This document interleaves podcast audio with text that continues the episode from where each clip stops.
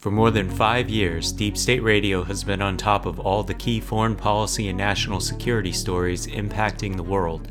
We're grateful to our members who make all of this possible and hope that you will consider supporting our work by becoming a member. Members get access to our expanded offering of exclusive bonus content, the opportunity to participate in discussions via our member Slack community, our weekly member bonus briefs, and our DSR Daily Brief newsletter delivered to your inbox each evening at 5 p.m. Members also receive all of our content via private member feed that you can add to your podcast app of choice. Join now for just $5 per month or $50 per year. Visit thedsrnetwork.com and select Become a Member.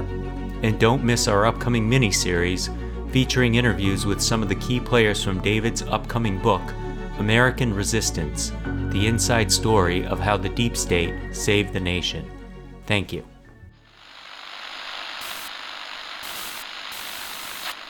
Nine, twelve, ten, twenty-eight, two, twenty-three. This is Deep State Radio, coming to you direct from our super secret studio in the third sub basement of the Ministry of Snark in Washington, D.C., and from other undisclosed locations across America and around the world.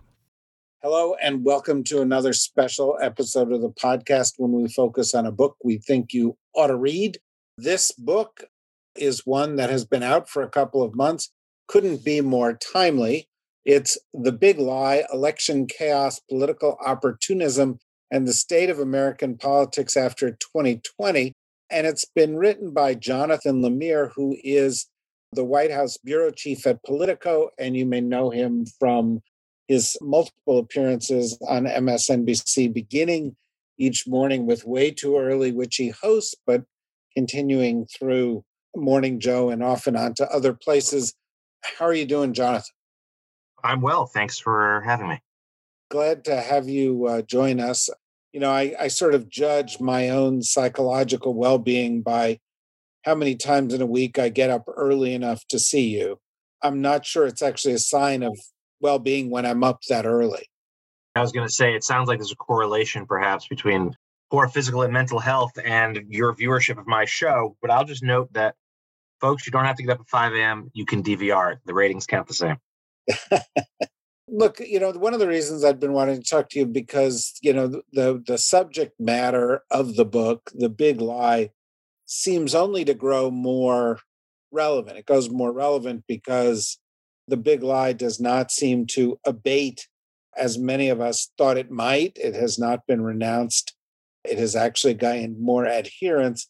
And the underlying idea of uh, challenging um, authority that once was not really challengeable, like election results, seems to be gaining steam. And that is, of course, particularly important as we head into an election. When you were writing the book and digging into the origins of all of this, did you have any sense that this might be something that was going to actually accelerate and be amplified in the ensuing period? Frankly, I, I continue to be a little bit surprised that the big lie flourishes as it does. Yeah, when I first started the book, which is in the spring of 2021, even at that moment, it was clear the big lie was going to be still with us and remain a, a clear and present danger to the United States and our democracy. Even then, Trump had not been excommunicated from the Republican Party. The rehabilitation had begun. There were some early polls. One of the things that grabbed me was I first started to put this together were polls dating from the spring of 2021 that showed that well more than half of Republicans did not believe that Joe Biden was legitimately elected. And this had been well more than six, seven months or so since election day. And you are right. This story has only continued and felt more urgent. I mean, the book does trace the origins of the big lie, which we can certainly get into if you'd like. But so much of it is still in our present day. It is not a story that ended on January 6th. It has been embraced by so many in the Republican Party. It's almost a litmus test. And we now, five weeks out from the midterms, have a slew of big lie candidates on the ballot who are not only suggesting that were they to win, they would go back and un- try to undo the results of the 2020 election. At that point, two years passed, but also, of course, make no promises to certify the correct winner in elections forward. Yeah, isn't something like 60% of voters will see an election denier on the ballot? Yeah, the number's right about there. And certainly, you know, more than half of the Republicans in the House of Representatives voted to not certify Joe Biden's victory in 2020. A number of prominent Senate candidates the same, and as well as those who governors and even slightly down ballot, but just as important offices like state secretary of states, who are actually those in charge of state elections in many cases. So, you know, you would have thought that since the big lie led to a coup attempt that led to violence on Capitol Hill, one of the darkest days in American life, in which hundreds of people were subsequently arrested, and that is currently the subject of multiple ongoing investigations by the DOJ, that perhaps that would have tainted the big lie. Instead, in some ways, as you've noted, it's been institutionalized and it carries forward to a lot of other forms. There's a piece by Greg Sargent just posted in the Washington Post in which he talks about people like Marjorie Taylor Greene and, and Ron DeSantis using the term regime to refer to the Biden administration. And, you know, that may seem like, you know, sort of semantics, but the reality is they choose the word because they thereby delegitimize the Biden administration as just in just in their passing speech. And and so you know this and this infects other aspects of life where other people running in other races start saying well this may not be an honest election outcome. To what do you attribute that it shows first of all just the continued grip that donald trump still has on the party that this is his lie he's the one who pushed it he had hijacked the Republican Party and the conservative media to go along with it. And even though he is no longer in office, he is still the most prominent and powerful voice in the party. Now, that slipped a little bit. You know, we poll numbers suggest that he is standing on Republicans has dipped a touch. We have more Republicans willing to not denounce the big lie, but are willing to perhaps challenge him as we see some of the 2024 contenders, Governor DeSantis among them, seeming like they're going to gear up for a race, whether Trump jumps in or not. So I think that's first. And I think that he is also, it just shows years in the making how he prepared his followers to doubt the integrity of American institutions. That includes the Department of Justice, so that he can discount their probes into him as just another quote witch hunt, as another just political play and it speaks to a larger conversation about just the silos that this nation is in right now that Democrats and Republicans don't talk to each other. It's so easy just to get your news from, if you're a conservative, from conservative sources, either online or on television.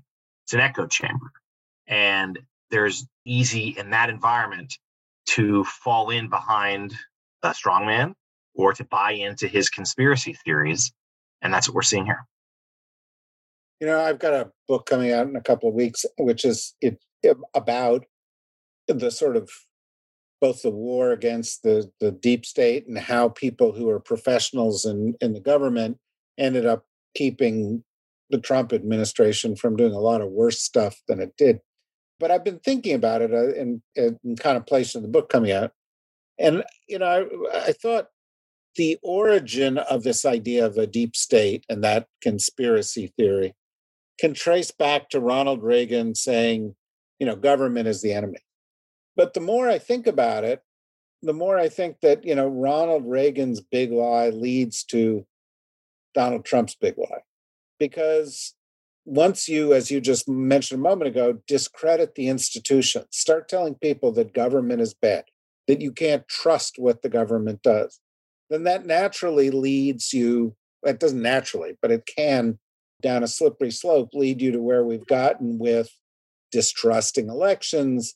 It also, by the way, leads to seeking to shrink government and regulation, and that feeds inequality, which is another issue. But to me, that seems like Reagan's big lie is kind of the original sin of the modern Republican Party. I'm just interested in A, what do you think of that? And B, when have you sort of thought back on the deeper origins of how we got here? Yes, I think it's a couple things. First of all, the point about Reagan is a good one. And I think there's validity to it. It also, because it is helpful to remind ourselves that a lot of what we're seeing right now was not invented by Trump, but he accelerated and expanded it. That already, you know, you can, it's a pretty straight line from Americans losing their faith in the government, perhaps from Vietnam, the Vietnam War and Watergate through the Reagan era, where Americans were told the big government, what you know, was the enemy, to the hyper partisan 1990s, Clinton and the impeachment trial, followed by 2000 election with the Supreme Court. Uh, many Americans believe, you know, putting its thumb on the scale and picking a winner, followed by the response September 11th, the Iraq War, and then, of course, the reaction to the first African American president, the Great Recession, and so on. So, yes, I think that there was already this sense in the populace that government the government couldn't be trusted like it would be before, and Trump threw gasoline on that fire. And there's never been a more overtly political president as Trump, everything was us versus them. It was Team Red versus Team Blue, and that he prayed into that, and it was easy to therefore get his followers to go along and to take believe him. And he is candid. I have quoted him in the book. Others have made similar observations. He uses the term fake news to, you know, undermine the credibility of the news media, where it's not just a fake news is not just a shorthand for, hey, that's a story that's incorrect, but rather it's simply a story he doesn't like that is unflattering to him. And therefore, he can say to his supporters, because he has eroded the confidence anyone has in the media, that therefore don't believe them you can only believe me. Yeah, that's a technique that goes back farther uh, in in history than we sometimes would like to trace it to other kinds of fascist movements. But one of the things that makes it different now is that there are either credulous news media or there are news media that are participating in the dissemination of the lies. And I, am just wondering, you know, as as somebody who's a journalist and a respected journalist, that we've seen the character of political journalism change since the advent of the echo chambers. Uh, and I'm wondering what role you think that plays, and and do you think that's a reason we might see, you know, the, this phenomenon of big lies perpetuate well into the future? Yes, it's it's I think two tracks. It's the advent of the echo chambers in the United States, which we can date back to the 1990s and the birth of Fox News mostly, but also the advent of social media, where it's so much easier to seek out your fellow travelers, to only see the news you agree with. You can, in your Twitter feed, you can only follow people who you like and who you who are going to say things that you're going to agree with. You don't have to be exposed to the other side if you don't. And also just the the anger and the hyper partisanship is a lot easier to be a part of I'd argue if you're just on your laptop or phone rather than having to have a face to face conversation with somebody. So I think that's it. And I do think that the media is not blameless. We have a lot of work to do. That, you know, there were, I think, missteps made, especially in the early days of Trump, where he was given far too much latitude, where he was given far too much airtime, where, you know, he was allowed to sort of dominate the news. And all of us had to and it took a process, and I do think we got better at it, but we learned we had to fact check in real time. We just couldn't take a White House statement at face value. We certainly couldn't just, even if we're just simply relaying a quote, you can't do it verbatim without the necessary background and context and fact checking because it would be, you know, you're exposing people who are only going to glance at the tweet and not click onto the story. So that is something that we've had to grapple with during the Trump era. And I will add, looking forward slightly, we'd have to grapple with in a possible Trump 2024 campaign. How do we talk about, how do we cover and talk about someone who could be deemed simply an insurrectionist candidate? We've never been here before. Yeah, but but you know it, it manifests itself everywhere. You know, I this morning you guys were talking about Herschel Walker. Herschel Walker gets accused of X, Y, or Z, and and what's his response? Oh, that's a lie. Even though there's receipts proving it's not a lie, And, you know, this was a kind of a mantra of Steve Bannon's, you know, which is just say whatever you think is going to help you. And, you know, it seems that this not only has the effect of clouding public debate, but it kind of invites onto the stage a lot of unsavory characters who are simply going to say, yeah, you know, this is this is this is fake news. You know, Trump Trump said it was fake news about 24 different sexual assault allegations. He said it was fake news about tax problems and, and fraud issues with his businesses. None of those are fake news. But once you've clouded the, discussion, it calls everything into doubt, even the facts. Yeah, there's a Trump template here. Exactly that. You never acknowledge weakness. You never admit a mistake. You never apologize. You just put your head down and keep going forward and deny, deny, deny, attack your accusers, try to undermine their credibility, and just as you say, cloud the issue enough, throw enough things up against the wall that you hope something sticks, or at the very least, people give up. They say, I can't understand this. It's a he said versus she said, I'm moving on. We saw him do that time and again during his presidency. We saw it, of course, most famously, the Access Hollywood tape and the aftermath there. We have seen it in his post presidential life, where, of course, he still you know, denies that he was defeated in that election. And we are seeing now, and this is worrisome, other candidates follow suit. Herschel Walker is a good and timely example of that. And it is something that even Steve Bannon himself told me for the book that as much as he preached it, he had never seen anyone do it like Trump, where he wouldn't he would Trump wouldn't lie per Bannon to to to win a news cycle. He'd try to win a news hour, a news moment, a news second, just anything he could to get the better of an exchange with a reporter or to change the chyron on a cable news screen. That it would just be relentlessly lying, and eventually, it eroded what people believed. But it didn't erode his standing. You know, he's still the leading candidate within the Republican Party by a lot. By a lot. Um, he's still got the majority of the Republican Party believing um, the lies. When Democrats respond to it by saying, "Oh my God, that's a lie," doesn't help them much. What I, I guess the you know if the phenomenon is likely here to stay through this election, maybe through the next election, let's not project out past that. I wonder what the appropriate response is besides the proliferation of fact checkers you know? Eh, what's the appropriate response for opposition politicians and what's the appropriate response for voters? Yeah it is a challenging question one that i think is being grappled with in real time. I mean certainly you know the news media I'll, I'll start there it will require as you say that much more fact checking that much more context provided to be nimble an adjustment that was made i think correctly was that in Trump's first campaign and frankly his first several years in office, when he would speak, he'd be taken live.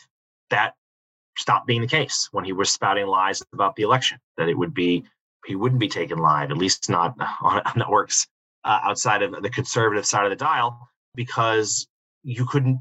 It wouldn't be responsible. It was deemed to just air his lies in real time. You had to either you, you edit it down and, and play a little bit afterwards. You can cut out the lies, or if you're going to carry them, you certainly have to put the real time fact checking on the screen with him, or have an anchor dip in to interrupt him when he is lying. So I think the media is going to have to just do its best to navigate that. In terms of, of voters, and my advice is always to people to you know to expose yourself to different viewpoints. Don't just believe in one one station or one newspaper or one social media feed. I don't know how likely that is, but it just seems to me that the more people understand, the more they're exposed to, the better time they can have their own comprehension and judgment. And I think it'll fall to other candidates to just do their best to try to highlight the lies and the misrepresentations. But they go into that with a daunting task because so much of the populace has already decided that they won't believe anything they say.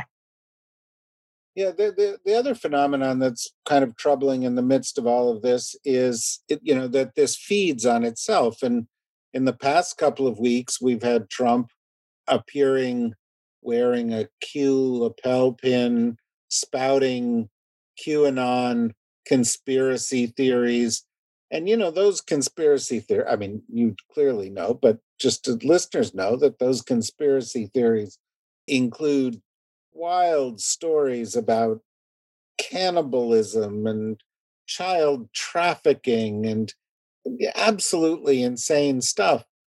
But, you know, how bad can it get? I mean, can we really enter this kind of twilight zone world where you say anything to win? And unlike, you know, if you said anything to sell your toothpaste, the FDA would put you, you know, and bring you into court and and and fine you. But in politics, it looks like the incentives are going the other way. Well, I'll just trace the evolution of Trump and QAnon. I remember when the QAnon phenomenon first sort of broke through, and it was the summer and fall of 2018. The first time I noticed it at a Trump rally was one in Ohio that summer. And there were people there with Q shirts and Q paraphernalia. And the Trump staffers at the time, though confused, but also were like knew to that was bad news. And those people were not allowed inside, or they were certainly made to take off their gear.